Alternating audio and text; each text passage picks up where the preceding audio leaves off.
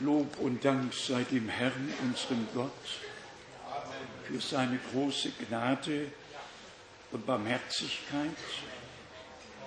Dank sei ihm für das Vorrecht, dass wir zusammenkommen dürfen, sein ewig bleibendes Wort zu hören. Dank sei ihm, dass er noch redet und Dank sei Gott, dass Menschen noch da sind auf Erden, die bereit sind, das wahre Wort Gottes zu hören. Wir heißen alle sehr, sehr herzlich willkommen in dem teuren Namen unseres Herrn. Wir sind in großer Erwartung an diesem Wochenende. Einfach in großer Erwartung, dass Gott Großes in unserer Mitte tut. Dürfen wir fragen, wer heute zum ersten Mal hier ist? Steht doch einfach auf, damit wir euch besser sehen. Hand aufheben wird nicht ganz. Ja, ganz herzlich willkommen, natürlich. Unsere Freunde aus Chile, Gott segne euch ganz besonders soll ich den Namen nennen? Ja, Bruder und Schwester Mönch, Gott segne euch. Gott segne euch. Gott segne dich, teure Schwester. Wer ist noch hier? Gott segne dich. Gott segne euch. Gott segne, Gott segne. Dank sei dem Herrn. Dank sei dem Herrn. Wir haben auch Grüße aus der halben Welt, sogar aus China. Dort werden die Vorbereitungen getroffen dass ich im nächsten Monat dort sein soll, sein werde, vom 8. bis zum 15. Juni sind Versammlungen in einigen Städten in China geplant. Wir sind einfach dankbar, dass Gott die Türen weltweit öffnet und auch dankbar, dass die englische Sprache dazu geeignet ist, von allen Menschen beherrscht zu werden und dass wir damit weltweit dienen können. Wir haben Grüße aus Kapstadt, Grüße aus Johannesburg, Grüße aus Nairobi, Grüße aus von Dr. Bie aus dem Kongo, Kongo Republic, Grüße aus Kinshasa, Grüße aus Dänemark, Grüße ja von nah und von fern. Und auch wir grüßen alle sehr, sehr herzlich von dieser Stätte aus und wünschen allen von Herzen Gottes Segen. Alle, die mit uns verbunden sind, sind auch mit dem Herrn verbunden. Das sage ich einfach so im Glauben die Verbindung, die wir untereinander haben, ist ja nicht irgendeine Freundschaft, die wir pflegen, sondern wir dürfen Gottes Volk sein, Söhne und Töchter Gottes und bilden eine große Familie. Dann haben wir einen Bus aus der Slowakei hier und wir möchten unsere Geschwister besonders herzlich willkommen heißen, auch unsere Brüder Ondraschik und Bruder Allmann und alle Brüder, die heute hier sind, dann unsere Freunde aus Tschechien, unsere Freunde aus Italien, aus der Schweiz, aus Österreich, aus Frankreich, aus Belgien, aus Holland und man könnte sagen, aus ganz Europa. Gott, der Herr, gebrauche dieses Wochenende dazu, um uns ihm näher zu bringen und auch dazu, dass wir die Zeit, in der wir angekommen sind, besser verstehen und einordnen können. Ich habe nur ganz kurz werde mich damit nicht befassen, aber nur ganz kurz einige Auszüge aus dem Internet, besonders was Israel betrifft. Israel hat am 26. April der sechs Millionen gedacht, dem Dritten Reich umgekommen sind, auf grausame Weise, ermordet, vergast worden sind. Und wir tragen als Nation und auch ganz Europa hat die Last mitzutragen, dass es möglich war, im 20. Jahrhundert etwas derartiges zu tun. Die Schriftstelle, die Israel gewählt hat, ist Jesaja 56, Vers 5. Das Denkmal, das 1953 aufgerichtet wurde als Holocaust-Gedenkstätte Yad Vashem. Darin sind die Namen derer aufgeschrieben worden, die den Juden geholfen haben in der Zeit der Drangsal.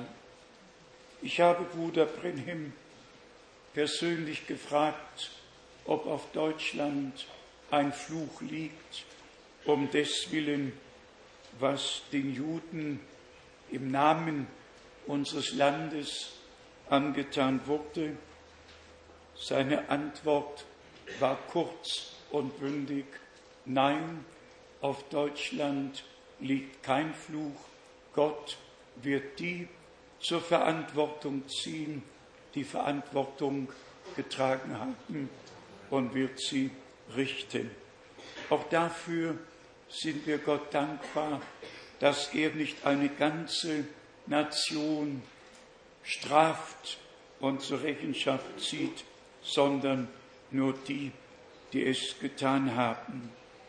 Dann haben wir hier die sehr traurige Nachricht, es soll abermals eine neue Bibel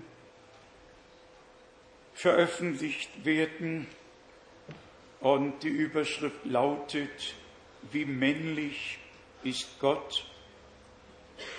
42 Frauen und 10 Männer sind damit beschäftigt, diese neue Bibel frauengerecht und menschengerecht herauszugeben. Dann haben wir, was Europa betrifft, hier ebenfalls aus dem Internet der Besuch des Mannes, alle kennen ihn, Barroso, der Mann, der ja im Moment Kommissionspräsident der EU ist und er hat den Papst besucht und hat Folgendes gesagt, ehe er zum Interview ging. Im Vorfeld des Treffens hatte Barroso in Brüssel betont, er sei froh, dem Heiligen Vater das Gesicht des heutigen Europas zu präsentieren. Das wäre noch nicht das Allerschlimmste. Dann folgen die drei Zeilen.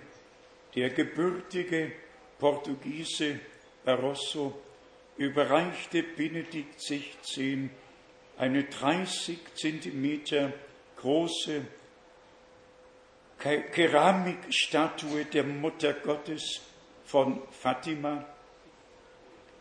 Als ich das Wort Fatima las, läuteten nicht nur Kirchenglocken. Ich dachte an 1917 nach Ausbruch der Oktoberrevolution, als die drei Mädchen, die Hirtenmädchen dort in Fatima die Offenbarung hatten, dass Russland Gott neu geweiht und im Herzen der Maria überantwortet werden müsste. 19 Mal wird Russland in den Fatima-Weissagungen erwähnt. Ich habe es nur aus dem Grunde gesagt, dass der Zweite Weltkrieg zwei Zielsetzungen hatte. Das eine war die Aufräumung mit den europäischen Juden, das andere die Überwältigung des Atheismus, Bolschewismus und Russlands. Dann steht hier geschrieben, Judas war kein Verräter. Dann steht geschrieben, das Evangelium des Judas. Man könnte einfach lesen und nochmal lesen. Es ist nicht mehr zu begreifen, was alles gesagt, geschrieben und getan wird. Ich möchte nur noch auf eins merksam, aufmerksam machen. Die ganze Welt hat ja mitbekommen, dass die Weltpfingstbewegung ihr hundertjähriges Bestehen gefeiert hat. Hundert Jahre sind es her, im April des Jahres 1906, der große Durchbruch auf der Azusa Straße in Los Angeles. Aber hier ist der Punkt, man kann es ja den Einzelheiten entnehmen. Es war ein farbiger Mann, ein farbiger Mann, der seit Februar in Los Angeles gepredigt hat und es geschah nichts. Und mit dem Moment, als das gewaltige Erdbeben in San Francisco stattfand, kamen Tausende und Abertausende zu den Versammlungen und William Seymour, dieser farbige Bruder in Christo, der als Apostel betrachtet wurde, sah das mächtige Wirken des Heiligen Geistes, aber unter dem Eindruck des Erdbebens und der Nachbeben, die dort geschehen sind, als eben, hier steht es ja alles geschrieben, schwarz auf weiß, was dort alles geschah. Doch nur noch einen Punkt möchte ich sagen dürfen. In Idea Spektrum, die bekannte Zeitschrift im deutschen Sprachgebiet, wohl eine der bekanntesten, weltweit am besten orientierten. Hier steht geschrieben, von der Pfingstbewegung zusammen mit der charismatischen Bewegung zählt die Pfingstbewegung jetzt 589 Millionen. 589 Millionen werden weltweit gezählt, die sich zur Pfingstbewegung bekennen. Und dann haben wir sogar die Statistik hier im Jahre 1910 war der Anteil, ich möchte es einmal, der vollen Evangeliumsleute 0,6 Prozent. Im Jahre 1970 5,8 Prozent. Im Jahre 2004 27 8,6 Prozent. Die zweitgrößte christliche Glaubensrichtungen weit vor der evangelischen Kirche, weit vor der Baptistengemeinde, weit vor der anglikanischen Kirche mit 589 Millionen Anhängern. So steht es hier geschrieben. Ich habe nur eine Frage wer von diesen 589 Millionen ist ein Gotteskind geworden hat die Gnade Gottes persönlich erlebt. Dem Namen nach und besonders seit der Charismatik sind ja alle mit Schwung hineingekommen. Von Pfingsten wird gesprochen, doch die Musik bringt die Atmosphäre und vom Heiligen Geist ist wirklich nichts zu spüren. Mich bewegen folgende Dinge. Erstens das Erdbeben 1906, der Ausbruch der Pfingstbewegung 1906. Und es war 1906, als die erste Radioübertragung mit Lukas 1 auf Erden gemacht wurde. 1906 im Dezember ist die erste drahtlose Übertragung gemacht worden. Namen, alles steht hier geschrieben, und zwar mit Vorlesen von Lukas 1 von der Geburt unseres Herrn. Es hat mich gefreut, dass Gott auch Jahre gebraucht hat, um gewisse Dinge zu gestatten oder zu tun. Und dann noch Folgendes.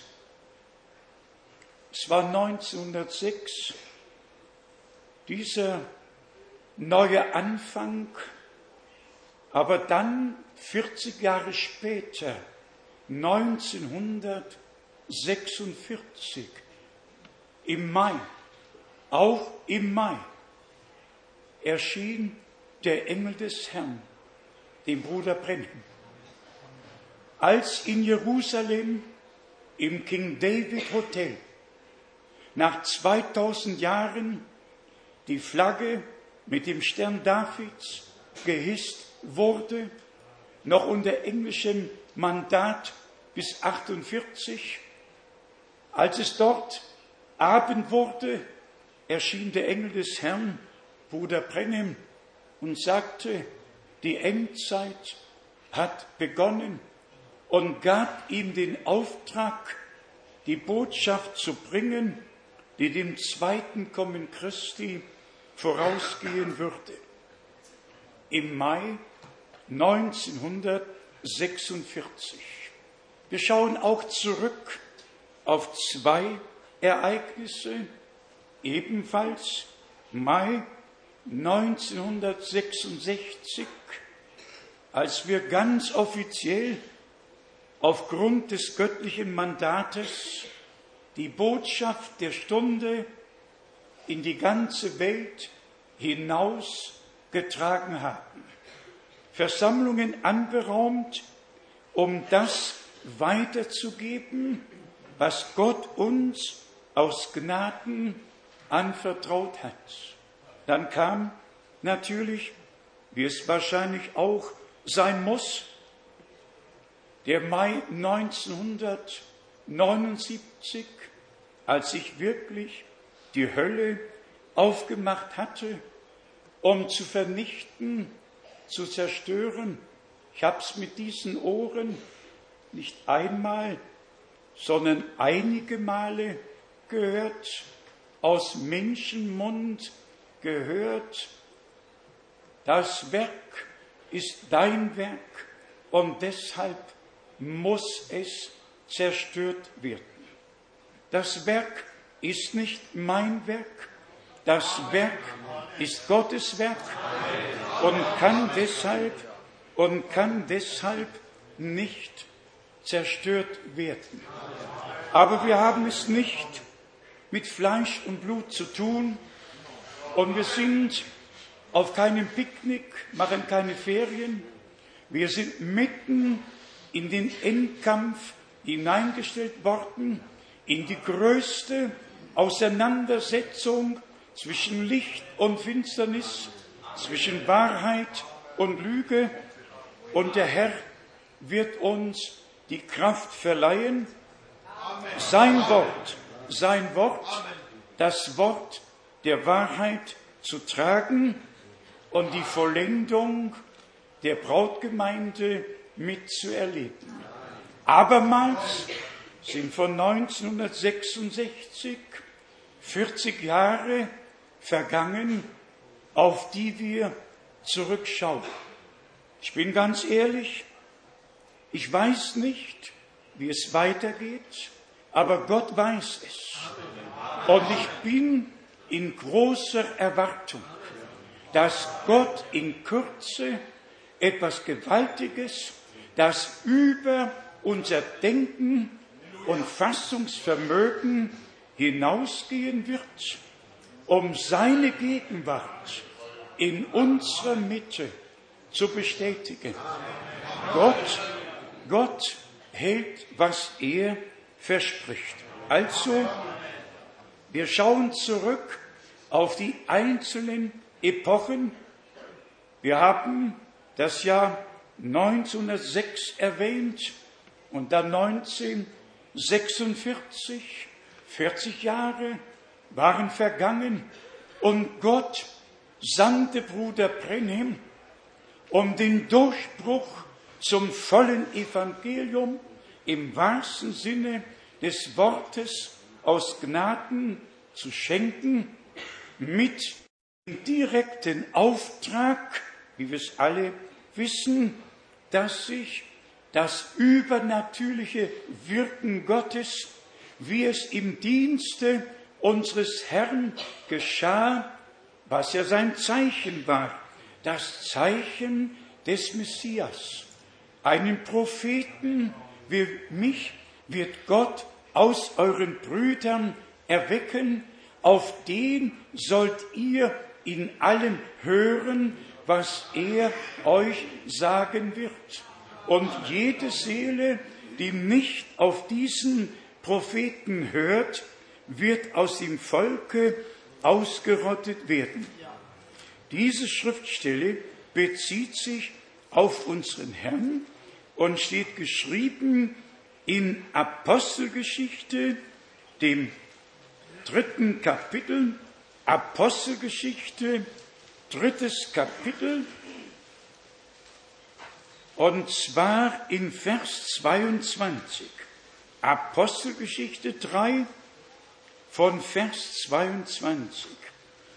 Mose hat ja gesagt, die Bibelstelle angegeben, 5. Mose 18, Vers 15 bis 19, einen Propheten wie mich wird der Herr, unser Gott, euch aus euren Brüdern erstehen lassen, auf den sollt ihr in allem hören, was er zu euch reden wird. Unser Herr musste auch den Dienst eines Propheten haben. Er musste als Menschensohn den prophetischen Dienst verrichten. Und deshalb haben wir ja die verschiedenen Bezeichnungen Sohn Gottes, Menschensohn, Sohn Davids, Sohn Abrahams. Vier Sohnesbezeichnungen, die uns in der Heiligen Schrift hinterlassen wurden. Als Sohn Davids ist er König, als Sohn Abrahams Erbe der ganzen Welt, als Menschensohn ist er Prophet, als Sohn Gottes ist er Erlöser, alles geordnet in der Heiligen Schrift. Weiter steht in Vers 23, und jede Seele, die auf diesen Propheten nicht hört, soll aus dem Volke ausgerottet werden. Aber auch alle anderen Propheten, so viele ihrer von Samuel an und in den folgenden Zeiten aufgetreten sind, haben diese Tage angekündigt. Und dann werden die Gläubigen adressiert. Ihr seid die Söhne der Propheten und gehört dem Bunde an, den Gott mit euren Vätern geschlossen hat, als er dem Abraham die Verheißung gab, in deiner Nachkommenschaft sollen alle Geschlechter der Erde gesegnet werden. In den Tagen unseres Herrn nützt es keinem Menschen, einen feierlichen Gottesdienst abzuhalten, Psalmen zu singen, sondern zu der Stunde, da Gott sein Wort eingelöst und Heilsgeschichte auf Erden machte, war die Zeit der eigenen Gottesdienstgestaltung vorbei. Da trat in Erfüllung, was Gott gesagt hatte, und alle, die aus Gott waren, hatten Anteil an dem, was Gott tat. Begonnen hat es mit dem Dienst Johannes des Täufers, weil er ein verheißener Prophet war. Was alle anderen von dem Moment an taten, hat sie mit Gott nicht mehr verbinden können. Gott hatte den Wegbereiter gesandt, auf das alle durch ihn zum Glauben, zum wahren Glauben geführt werden. Wir können nichts dafür, dass Gott einzelne Männer zu Propheten bestimmt und gesandt hat. Auch Bruder Brenhem hat mit Sicherheit kein Mitspracherecht gehabt. Mit Sicherheit nicht. Er ist nicht gefragt worden. Die göttliche Berufung geschieht, ohne dass ein Mensch davon ahnt oder weiß, und der Auftrag muss ausgeführt werden. Wenn wir diese Dinge betonen, dann wirklich aus dem einen Grunde, damit alle Menschen guten Willens begreifen, dass wir nicht willkürlich glauben, was wir möchten, sondern dass wir die Schrift durchforscht haben und der göttlichen Spur der Verheißungen nachgegangen sind, um die Zeit, in der wir leben, zu erkennen und die Verheißungen, die Gott gegeben hat, zu respektieren und zu glauben und dann an ihre Erfüllung aus Gnaden Anteil zu haben. Wir haben es im Einleitungswort gehört und das war auch meine Frage mit Bezug auf all die charismatischen Bewegungen, auf alle, die sich zur Pfingstbewegung zählen. Ich dachte, es wäre gut, wenn man den Worttest machen würde, um zu fragen, was sagt die Schrift zu der ganzen Sache? Wie war die erste Predigt zu Pfingsten? Und wie sind die heutigen Predigten in der Pfingstbewegung? Und wie sind die Predigten in alten charismatischen Bewegungen. Jede Kirche ist ja erfasst worden, das haben wir begriffen, und alle sind geblieben, wo sie waren. Die Herausrufung ist doch das Wichtige, den breiten Weg zu verlassen und durch die enge Pforte einzugehen, um einen neuen Anfang mit Gott zu machen, nicht ein Religionswechsel, nicht ein in Stimmung und Wallung gebracht werden durch Musik.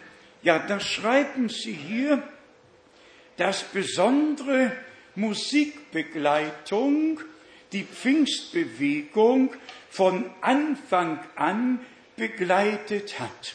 Aber ich möchte keine Pfingstbewegung, ich möchte, dass der Geist Gottes uns bewegt, ohne jeglichen Einfluss von außen, nur Einfluss von oben, nicht, nicht Musik.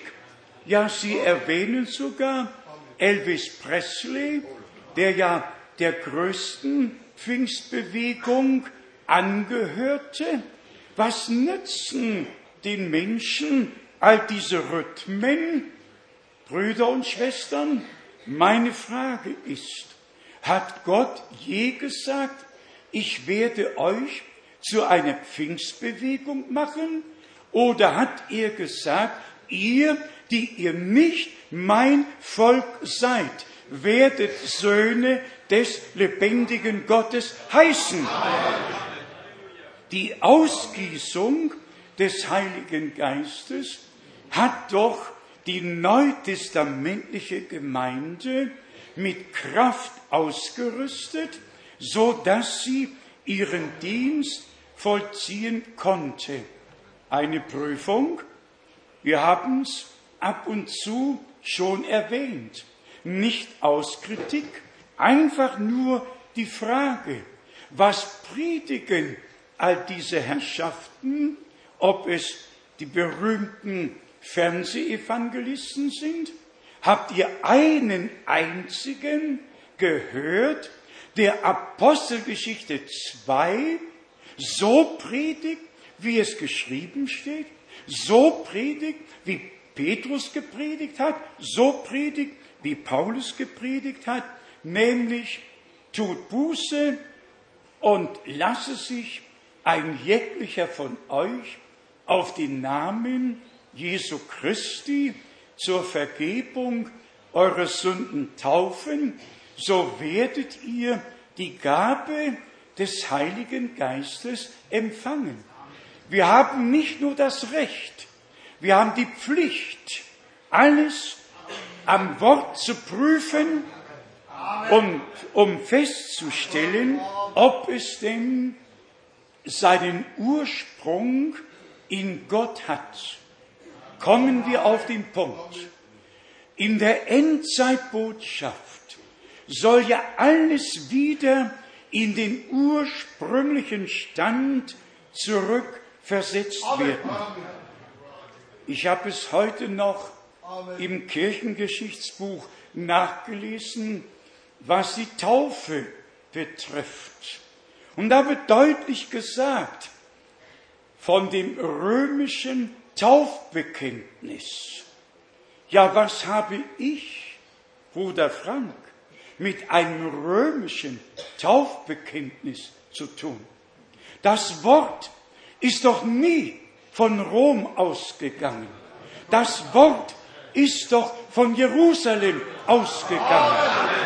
So wie es im Propheten Jesaja im zweiten Kapitel geschrieben steht, das Wort Gottes wird von Jerusalem ausgehen und die Belehrung vom Berge Zion. Wo war die Ausgießung des Heiligen Geistes? In Jerusalem, auf dem Berge Zion. Dort, wo unser Herr das letzte Abendmahl mit seinen Jüngern gefeiert hat, dort war die Ausgießung des Heiligen Geistes.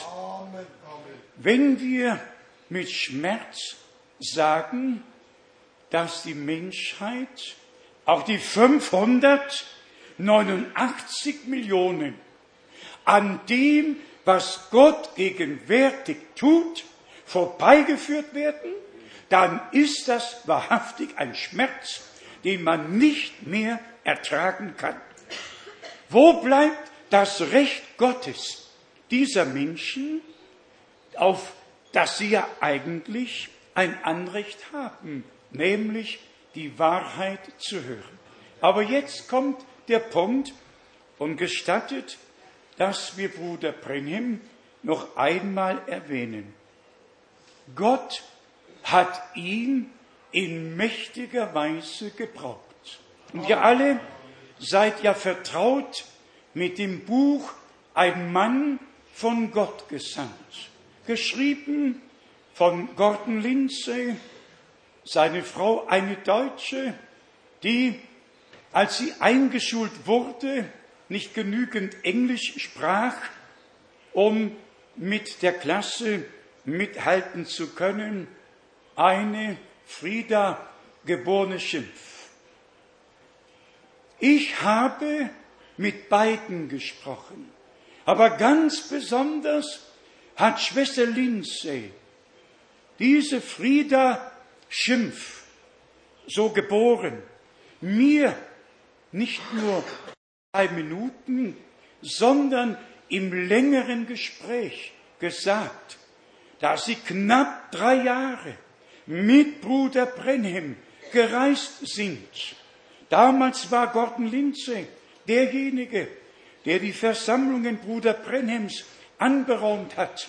Und sie hat bezeugt, besonders bezeugt, wie Bruder Brenhem seine linke Hand nahm und die Hand des Patienten genommen und sagte, wie oft war ich dabei. Ich habe zugeschaut, als dieses übernatürliche Zeichen auf der Rückseite der Handbruder Brenhims geschah.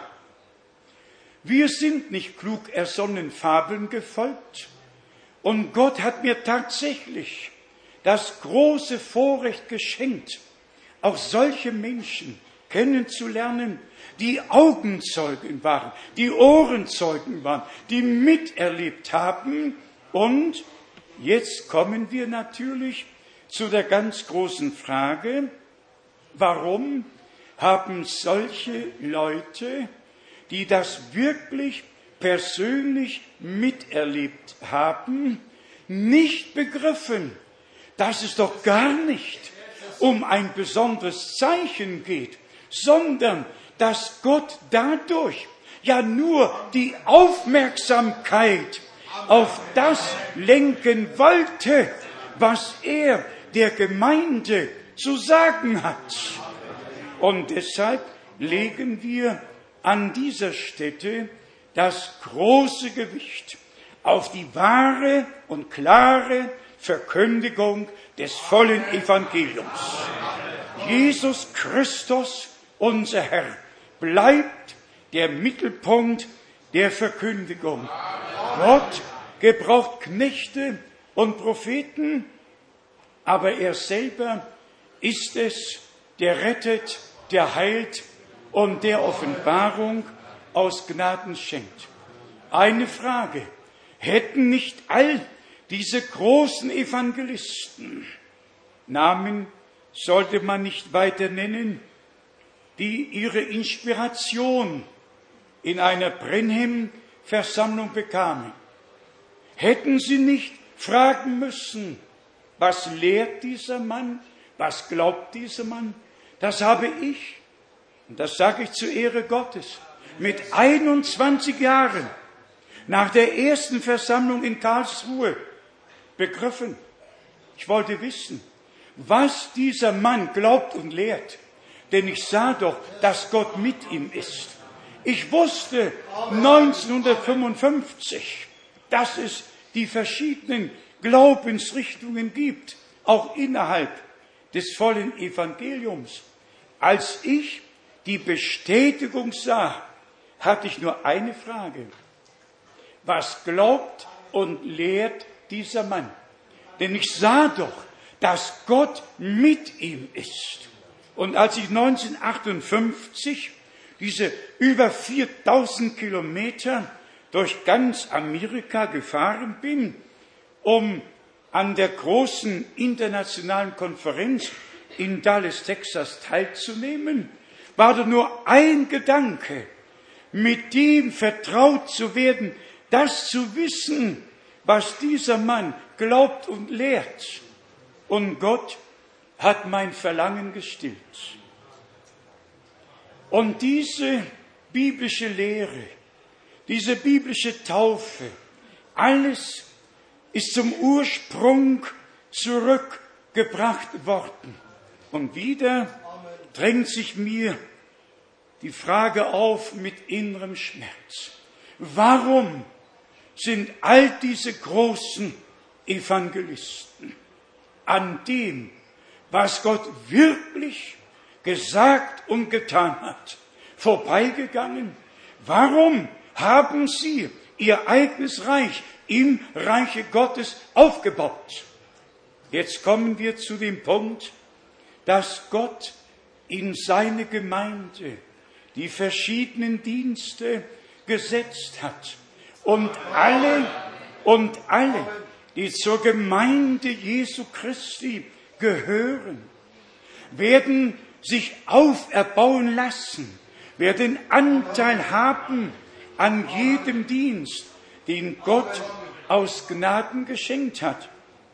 Wir haben es im ersten Johannesbrief 3 alle mitgelesen, nicht Pfingstkinder oder Baptisten oder Methodistenkinder, sondern sehet, welch eine große Liebe uns der Vater erzeiget hat, dass wir Gottes Kinder sein dürfen. Wir haben die Einsetzung in die Sohnschaft bekommen. Durch den Sohn Gottes sind wir als Söhne und Töchter Gottes eingesetzt worden. Lesen wir es aus dem Propheten Hosea, damit wir die Verbindung zum Neuen Testament haben. Hosea, erstes Kapitel, letzter Vers. Hosea 1, Vers 9. Da sagte der Herr, gib ihm den Namen, nicht mein Volk, denn ihr seid nicht mein Volk und ich gehöre nicht zu euch. Das ist der Schlussstrich unter den einen Abschnitt. Dann setzt der zweite ein in Kapitel 2, Hosea, Kapitel 2, zweiter Teil von Vers 1. Ihr seid nicht mein Volk, werdet aber Söhne des lebendigen Gottes genannt werden. Hier haben wir den Übergang vom Alten zum Neuen Testament. Im Alten Testament war Israel das Volk Gottes, das Bundesvolk. Und um mit 2. Mose 3 und 4 zu sprechen, als sich Gott der Herr dem Mose offenbarte und ihm den Auftrag gab, sprich zum Pharao, lass mein Volk ziehen, lass meinen erstgeborenen Sohn ziehen. Wollt ihr es nachlesen? 2. Mose, viertes Kapitel, Vers 22 und 23. 2. Mose 4, 22, 23. Dann sollst du zum Pharao sagen, so hat der Herr gesprochen, Israel ist mein erstgeborener Sohn, daher fordere ich dich auf, lass meinen Sohn ziehen, dass er mir diene. Israel war aber kein gezeugter Sohn Gottes. Im Fleische gezeugt, aber nicht im Geiste gezeugt. Adam war ein geschaffener Sohn Gottes. Jesus Christus war der gezeugte, vom Geist gezeugte Sohn Gottes. Und jetzt, ihr, die ihr nicht mein Volk waret, oder seid, werdet Söhne des lebendigen Gottes genannt werden. Schlagen wir dazu Römer Kapitel 9 auf. Hier führt der Gottesmann aus, worum es in der neutestamentlichen Gemeinde geht. Römer 9. Kapitel von Vers 24. als solche hat er auch euch oder uns berufen, und zwar nicht nur aus den Juden, sondern auch aus den Heiden. Wie er ja auch bei dem Propheten Hosea sagt, ich werde das, was nicht mein Volk ist, mein Volk nennen und der Ungeliebten den Namen Geliebte beilegen. Und er wird, es wird geschehen an dem Orte, wo ich zu ihnen, wo ihnen gesagt worden ist, ihr seid nicht mein Volk, dort werden sie Söhne des lebendigen Gottes genannt werden. Wir haben hier das Alte und das Neue Testament vor uns. So wie der Sohn Gottes das fleischgewordene Wort war, so wie das der göttliche Same war, der hier im Fleische offenbar wurde. So muss jedes Kind Gottes oder alle Menschen, die Gottes Kinder werden möchten, den göttlichen Samen des Wortes aufnehmen und durch das übernatürliche Wirken des Heiligen Geistes ohne Musikbegleitung, sondern unter direktem Einfluss Gottes durch die Kraft des Heiligen Geistes die Wiedergeburt aus Gnaden erleben. Nicht Musik hilft bei einer Geburt und nicht irgendeine andere Atmosphäre, ehe eine Geburt stattfinden kann, muss eine Zeugung stattgefunden haben. Und das erinnert uns an Psalm 2, Vers 7. Du bist mein Sohn, heute habe ich dich gezeugt. Und dann kam die Geburt. Das von dir geboren werden soll, wird Sohn des Höchsten genannt werden. Und deshalb lesen wir ja besonders im Johannesbrief, wer aus Gott gezeugt, wer aus Gott geboren ist, überwindet die Welt. Brüder und Schwestern, wir können es uns nicht leisten, euch an der Wahrheit vorbeizuführen. Gott sandte sein Wort und machte sie gesund.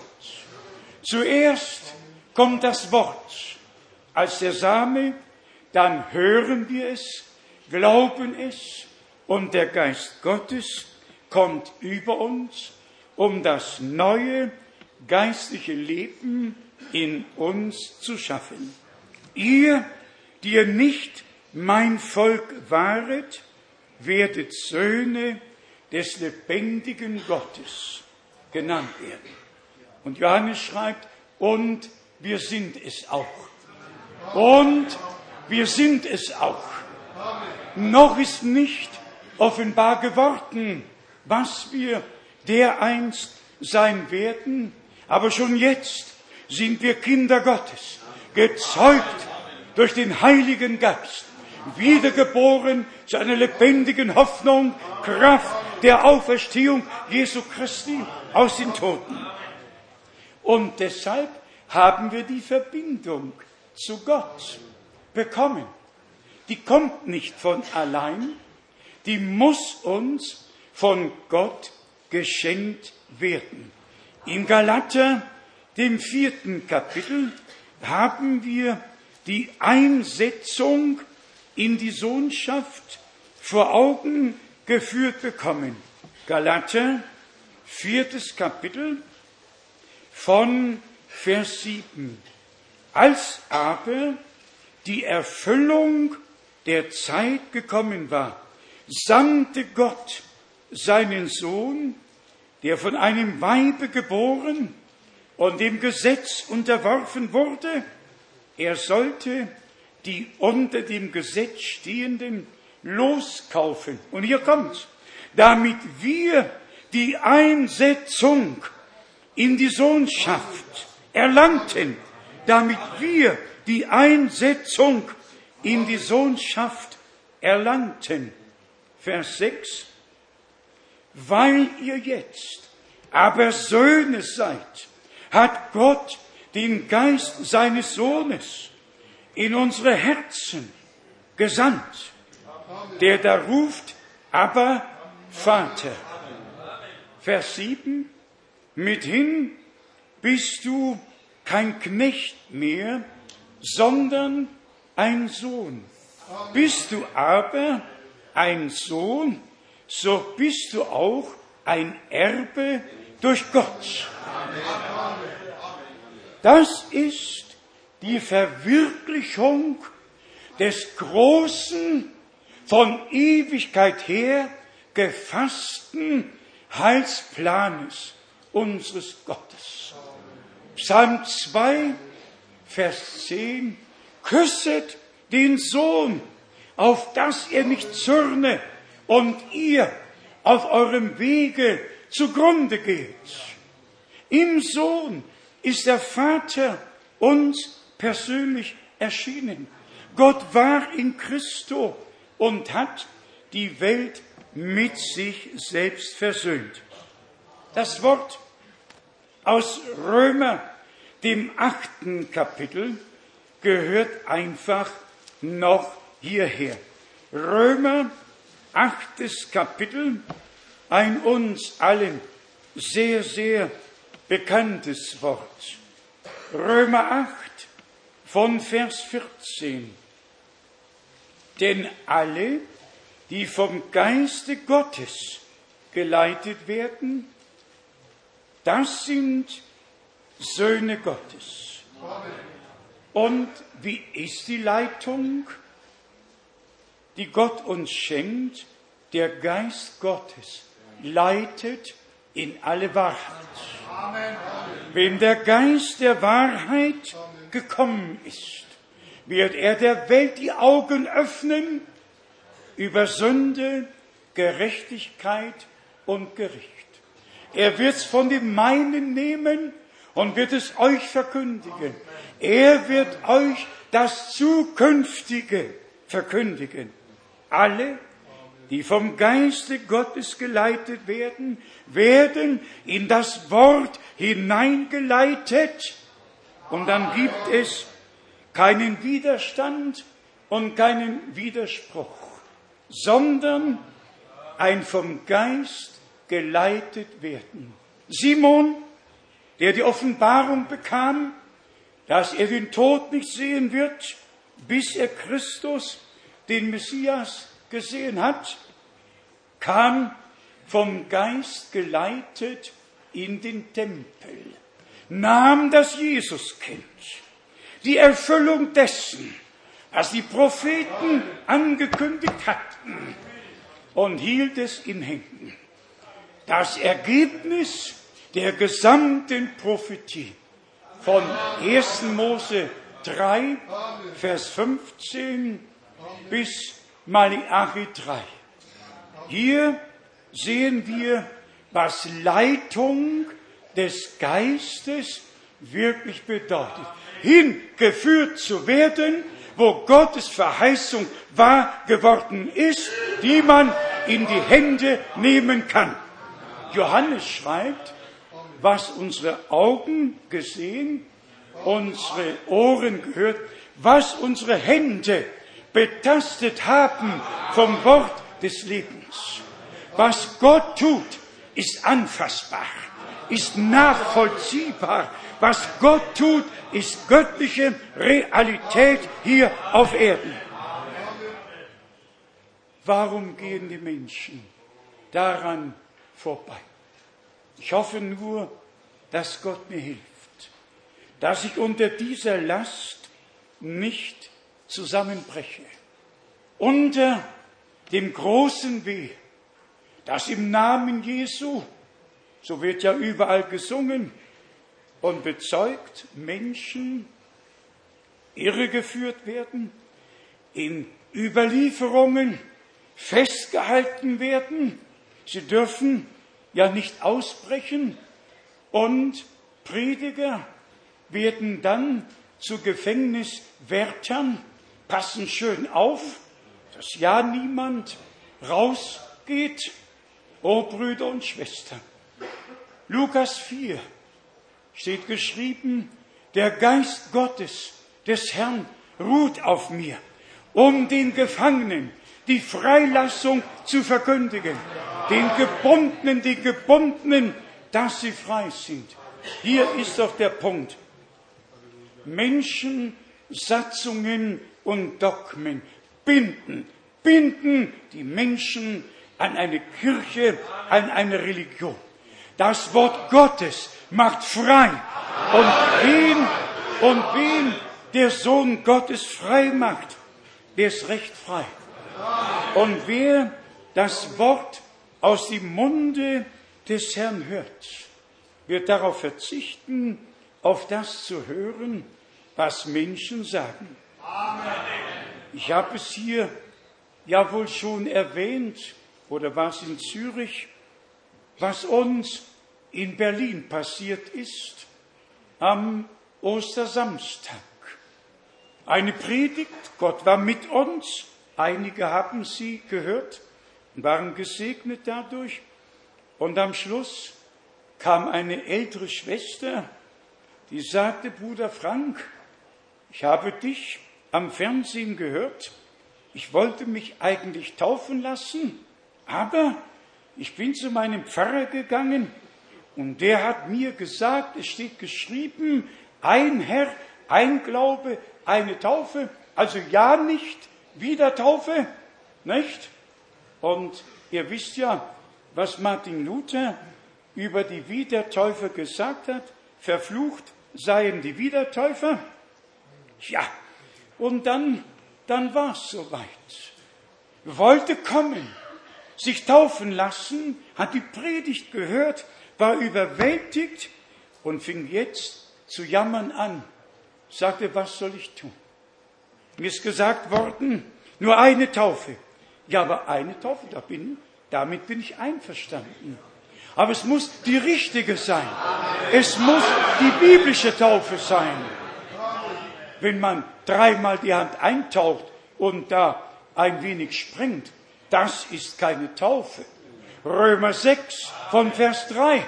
Durch die Taufe mit Christus in den Tod begraben und durch das Hochheben aus dem Wasser symbolisiert mit Christus zu einem neuen Leben auferstanden. Ja, und siehe da, die Schwester hat mit letzter Kraft gesagt, Bruder Frank, ich hoffe, dass Gott mir noch eine Gelegenheit geben wird. Dann sagte sie noch, für heute ist es ja zu spät. Wenn ich so an das Wort zu spät denke, dann tut es abermals weh. Brüder und Schwestern, besprecht euch nicht mit Fleisch und Blut. Denkt daran, was hätten alle, die dem Johannes folgten, als Antwort geben können? Ich frage euch, hätte einer von der gesamten Volksmenge eine Antwort geben können, warum sie Buße getan haben, weshalb sie in den Jordan hineingingen? Und wenn man sie gefragt hätte, ja, weißt du denn, wofür und wozu du getauft wurdest, hätten sie halt mit der Schulter gezuckt. Aber die Bibel sagt, wo ist in Lukas, wohl dem siebenten Kapitel, dass die Schriftgelehrten den Ratschluss Gottes für ihre Person verworfen haben, weil sie sich mit der Taufe des Johannes nicht taufen ließen.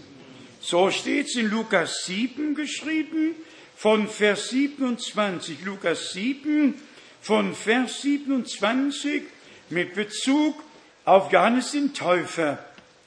Dieser ist es, über den geschrieben steht. Siehe, ich sende meinen Boten vor dir her, der deinen Weg vor dir her bereiten soll. Und ich sage euch, unter den von Frauen geborenen gibt es keinen, der größer wäre als Johannes.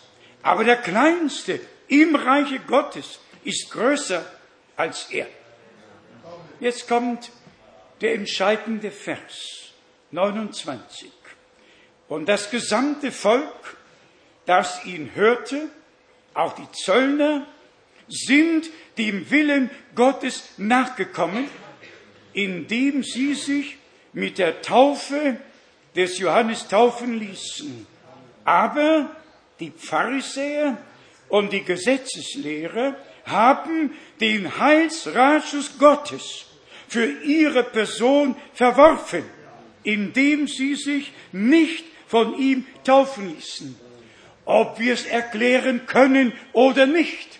Wichtig ist, wenn der Zeitpunkt kommt und die Botschaft Gottes ergeht, dass wir nicht fragen, warum, weshalb, sondern einfach von Herzen mitgehen und erkennen, das ist das, was Gott gerade jetzt von uns fordert.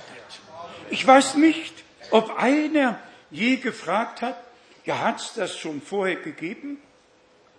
Ist doch gleich, ob es das vorher gegeben hat oder nicht.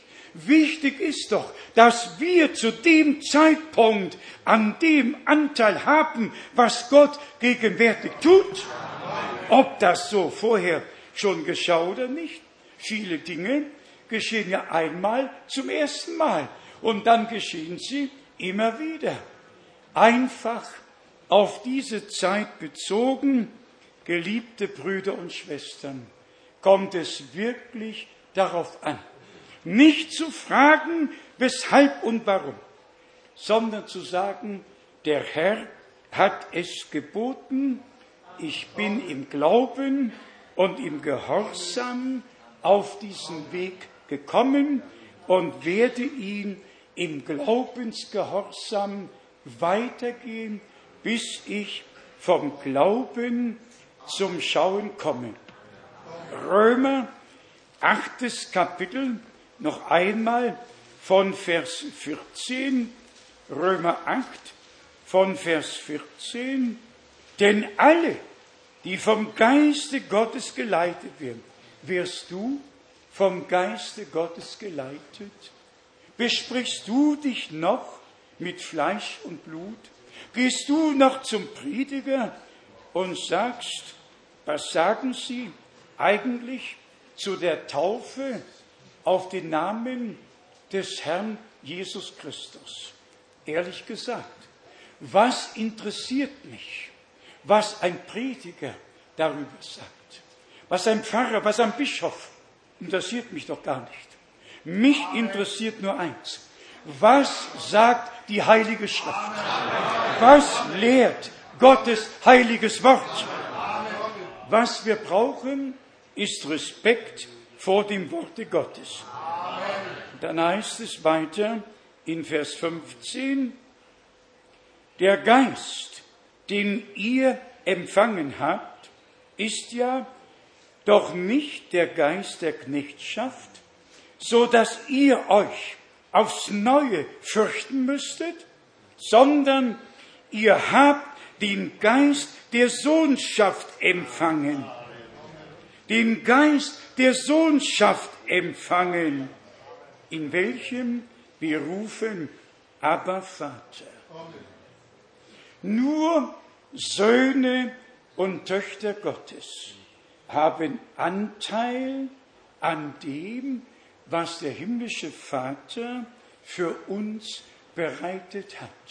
Also unser Herr im Johannesevangelium 2017 sagte, ich fahre auf zu meinem Gott und zu eurem Gott, zu meinem Vater und zu eurem Vater.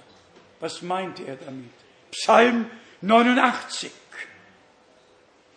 Soll ich ihn lesen, damit ihr wisst, dass das wirklich alles in der Bibel geschrieben steht. Es muss nur gefunden, es muss gesehen und dann erlebt werden. Psalm 89, 27 und 28. Er soll zu mir rufen, mein Vater bist du, mein Gott und der Fels meines Heils. So will auch ich ihn zum Erstgeborenen machen, zum Höchsten unter den Königen der Erde. Er der Erstgeborene unter vielen Brüdern. Römer 8, Vers 29. Wo ordnest du dich heute Abend ein?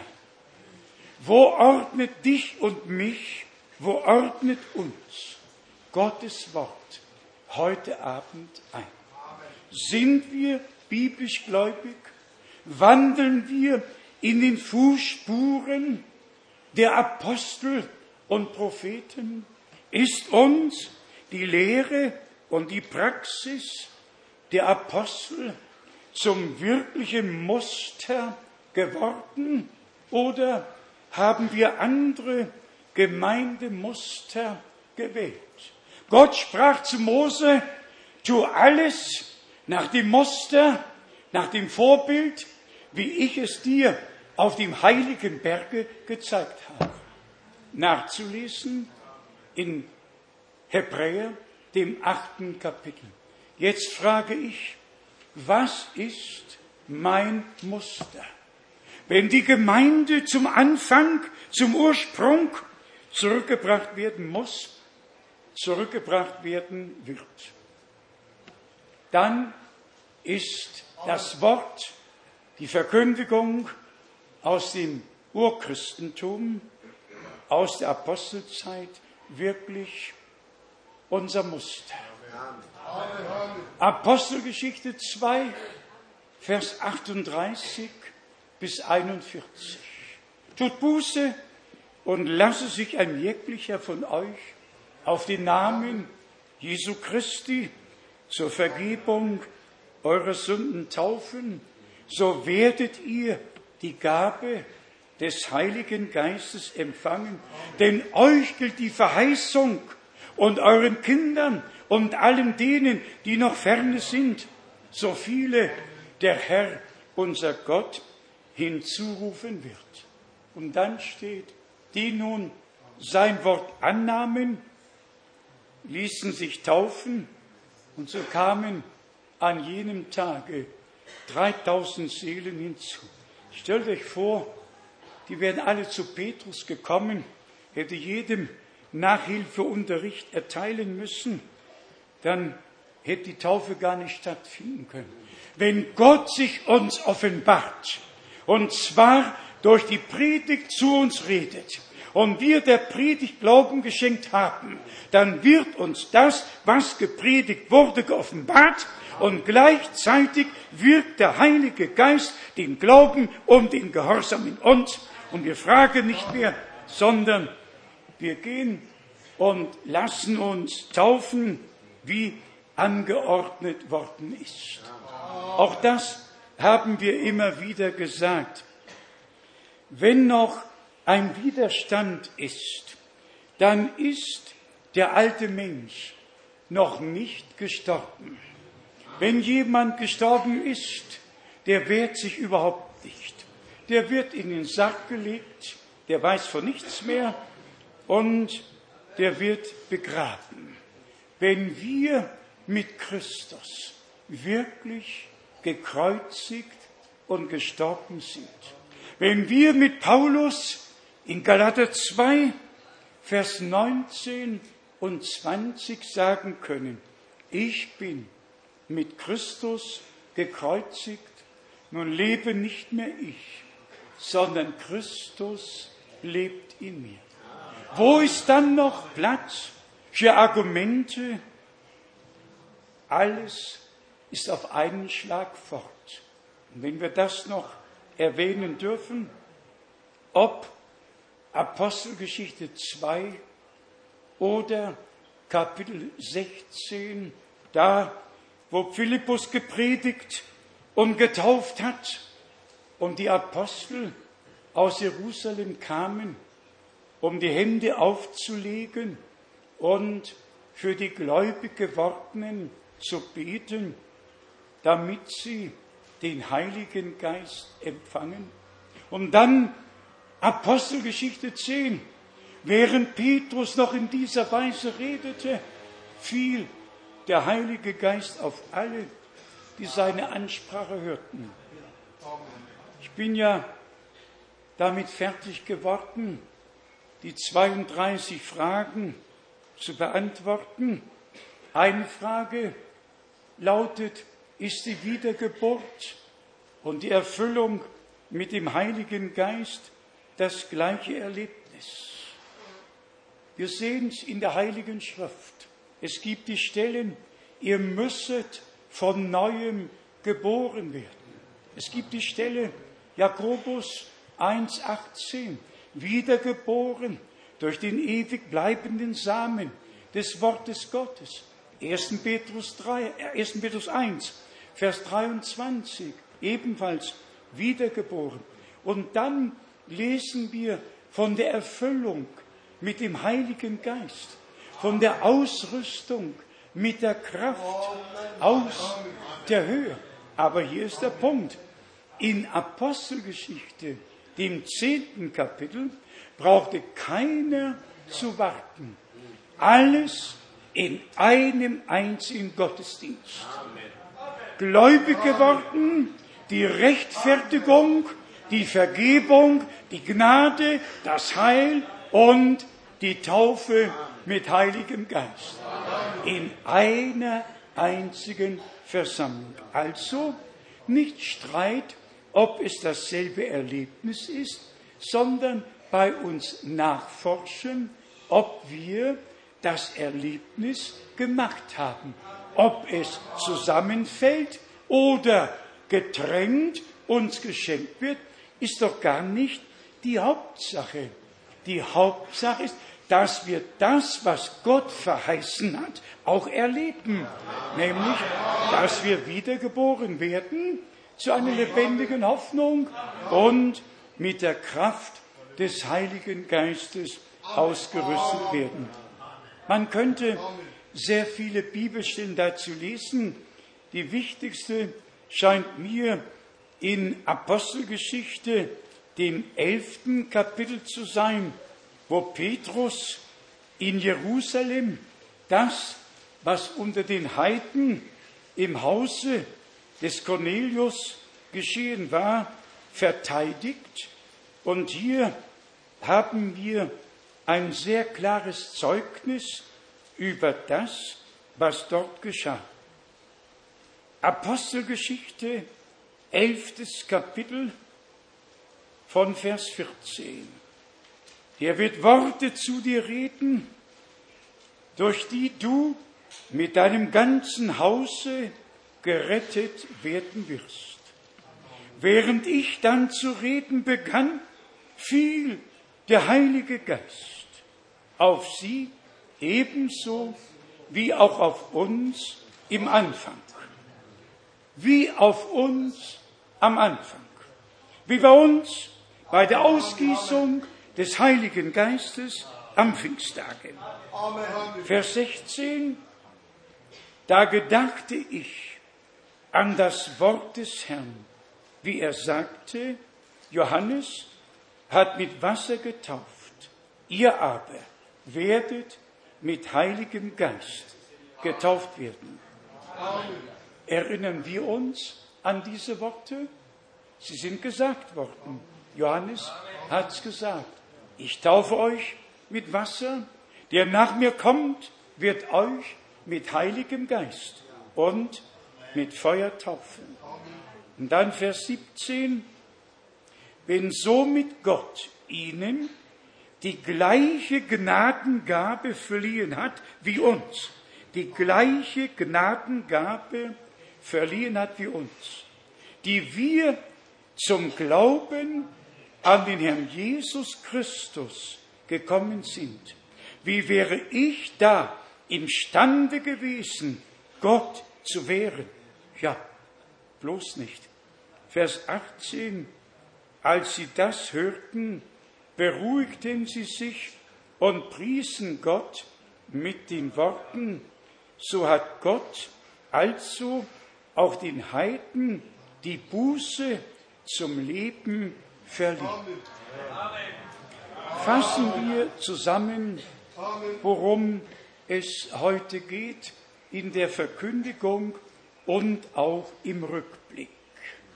100 Jahre seit der Ausgießung des Heiligen Geistes, wodurch die Welt neu erfasst und in das übernatürliche Wirken durch den Geist Gottes einbezogen wurde.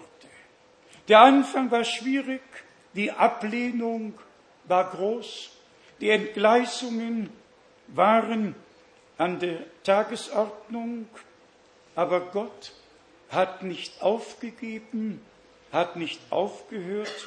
Gott hat einen neuen Anfang gemacht, 1946, einen neuen Durchbruch geschenkt, dass nicht nur Gaben wie Zungenrede und Weissagung, sondern die Gabe des Glaubens, die Gabe Wunder zu tun, all die Gaben, wie sie aufgezählt wurden, im 1. Korinther, dem 12. und 14. Kapitel, sind wiedererstattet worden. Gott hat es so geführt, dass vor der Wiederkunft Jesu Christi alles wieder in den ursprünglichen Stand zurückversetzt wird. Jetzt schauen wir auf 40 Jahre der Vorbereitung, auf 40 Jahre der Verbreitung des ewig gültigen Evangeliums, der Originalbotschaft Gottes von Jesus Christus, unserem Herrn, von der vollbrachten Erlösung, von allem, was die Heilige Schrift lehrt. Deshalb glaube ich, dass wir tatsächlich an der Schwelle stehen, am Übergang zu einem neuen Anfang. Ich sage wie vorhin, ich weiß nicht wie, ich weiß nicht wann, aber ich weiß, dass Gott auf dem Thron ist. Ich weiß, dass er sein Werk mit der Gemeinde vollenden wird. Und Brüder und Schwestern, heben wir es noch einmal hervor. Eine Frage lautet auch, welch ein Vergleich ist zwischen Israel und der Gemeinde?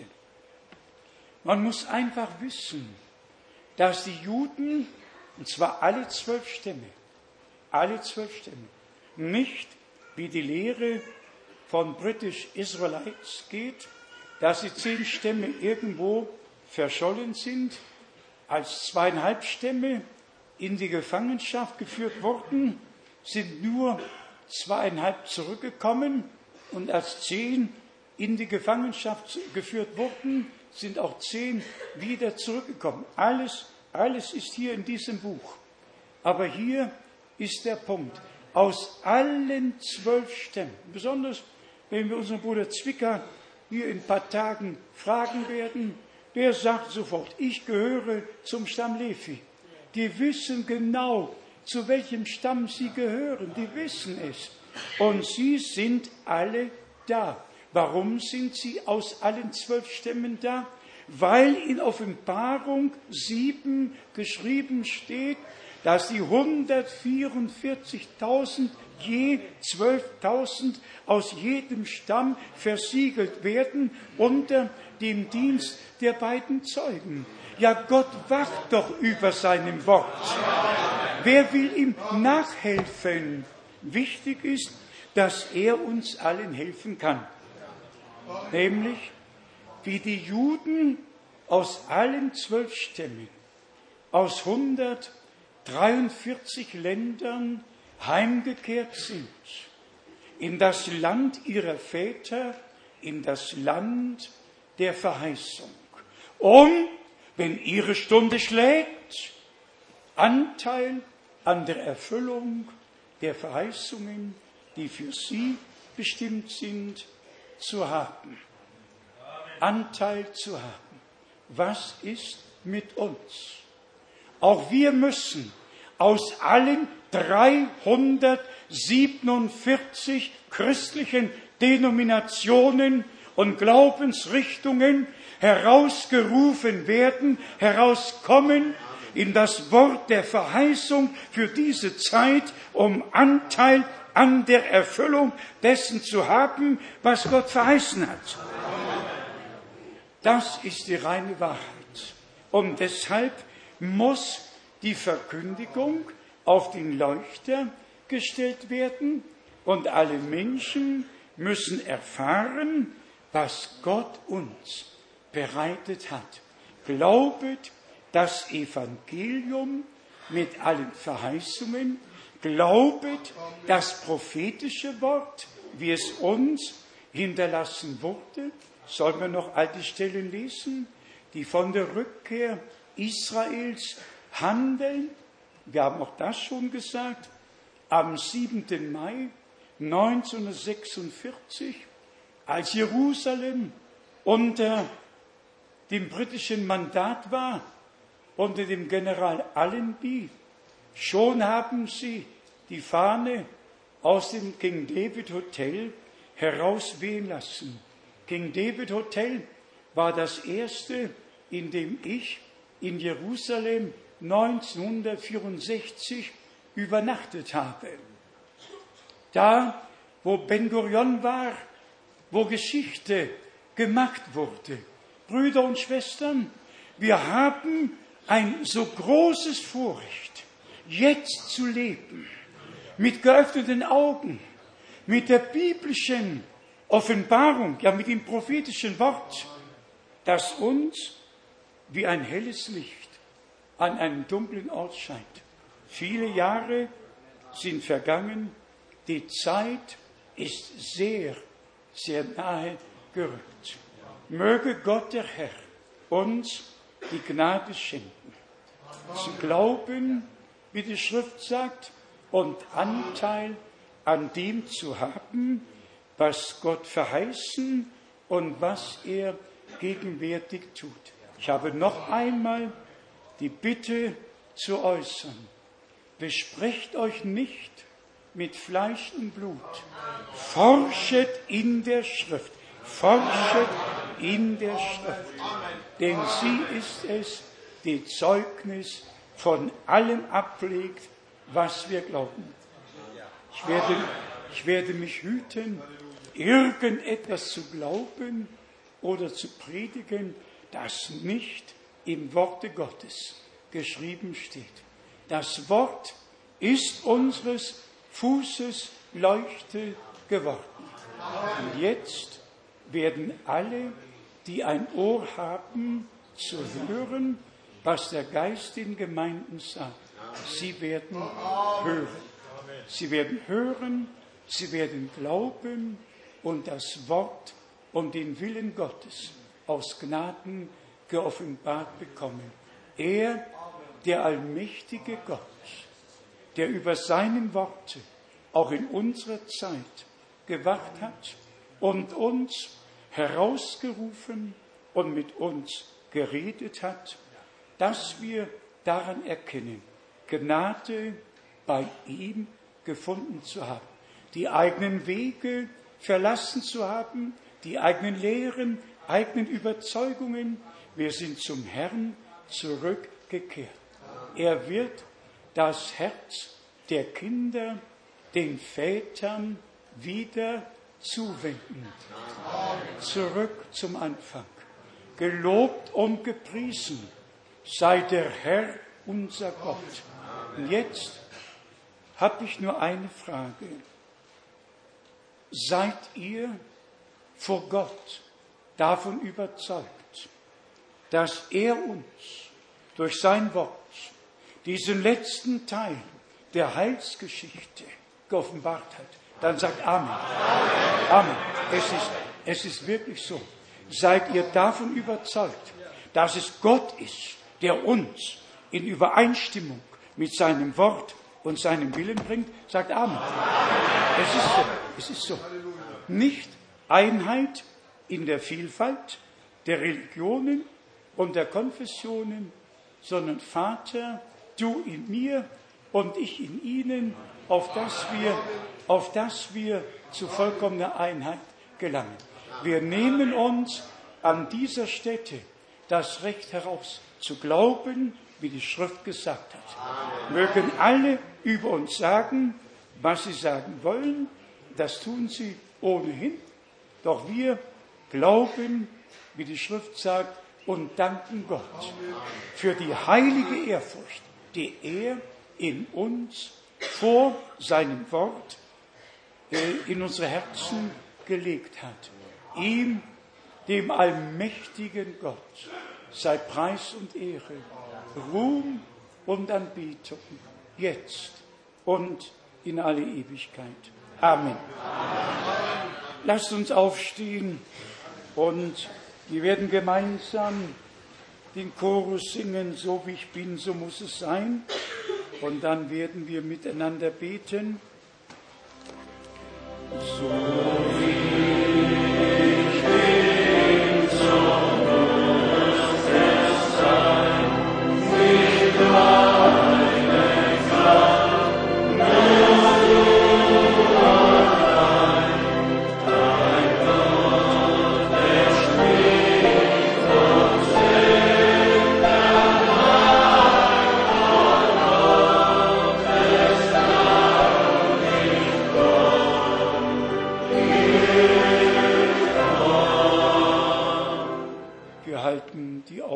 geschlossen, öffnen die Herzen.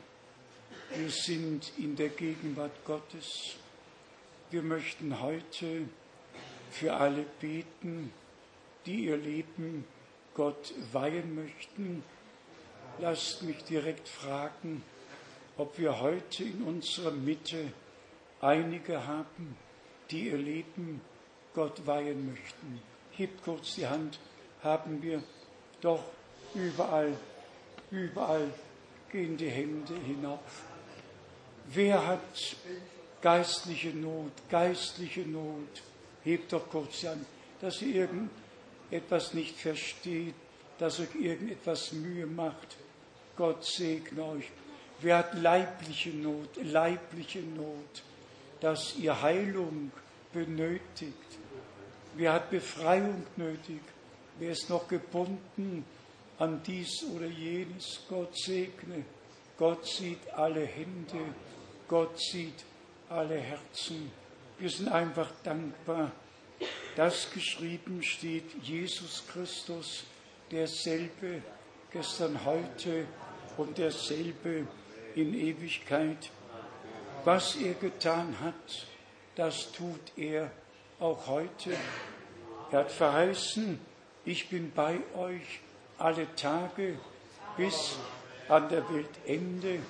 Und es steht geschrieben, dass er das Wort durch mitfolgende Zeichen bestätigt hat und noch heute aus Gnaden bestätigt.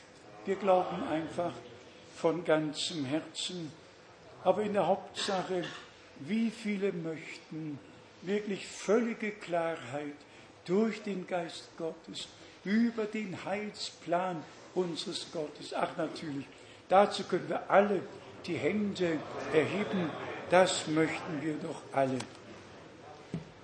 Beten wir jetzt gemeinsam, himmlischer Vater, wir danken dir von ganzem Herzen für dein Wort, für deine Gnade. Wir danken dir dass du von Angesicht zu Angesicht mit uns sprichst, dass es Worte des Lebens, Worte der Kraft, Worte der Offenbarung sind, die du mit uns redest. Geliebter Herr, habe du deinen Weg mit uns in ganz Europa, in der ganzen Welt, in Südamerika. Segne, geliebter Herr, rufe dein Volk heraus zu Großes in deiner Gemeinde. Bezeuge dich auf übernatürliche Weise. Dir, dem allmächtigen Gott, sei die Ehre Geliebter Herr, du hast eine Mustergemeinde vor unsere Augen gestellt, aber du hast alles bewirkt. Bewirke heute in uns allen das, was du damals getan hast. Halleluja, Halleluja, Halleluja. Oh Gott, oh Gott, Halleluja. Großer Gott, großer Gott, großer Gott. Halleluja, Halleluja. Preis sei dir, Preis sei dir. Preise den Herrn, rühmet die Kraft seines Blutes, die Kraft seines Wortes, die Kraft seines Geistes. Danke Gott, danke Gott. Lob singet, Lob singet, Lob singet dem Herrn. Halleluja. Alles, alles, was Odem hat, alles, was Odem hat, lobe den Herrn. Lobe den Herrn. Halleluja. Halleluja. Halleluja. Halleluja. Halleluja. Halleluja. Halleluja. Singen wir gemeinsam. Du bist würdig.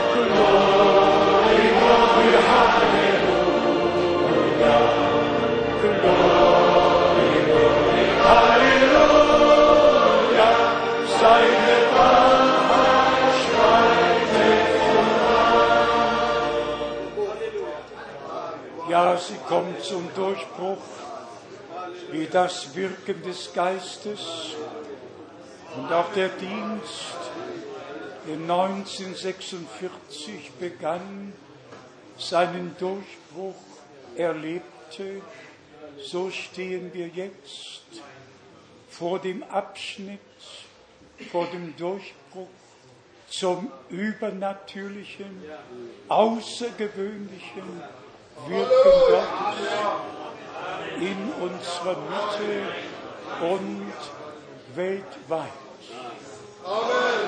Halleluja. Halleluja. Halleluja. Oh, es ist Jesus. Oh, es ist Jesus. Oh, es ist Jesus.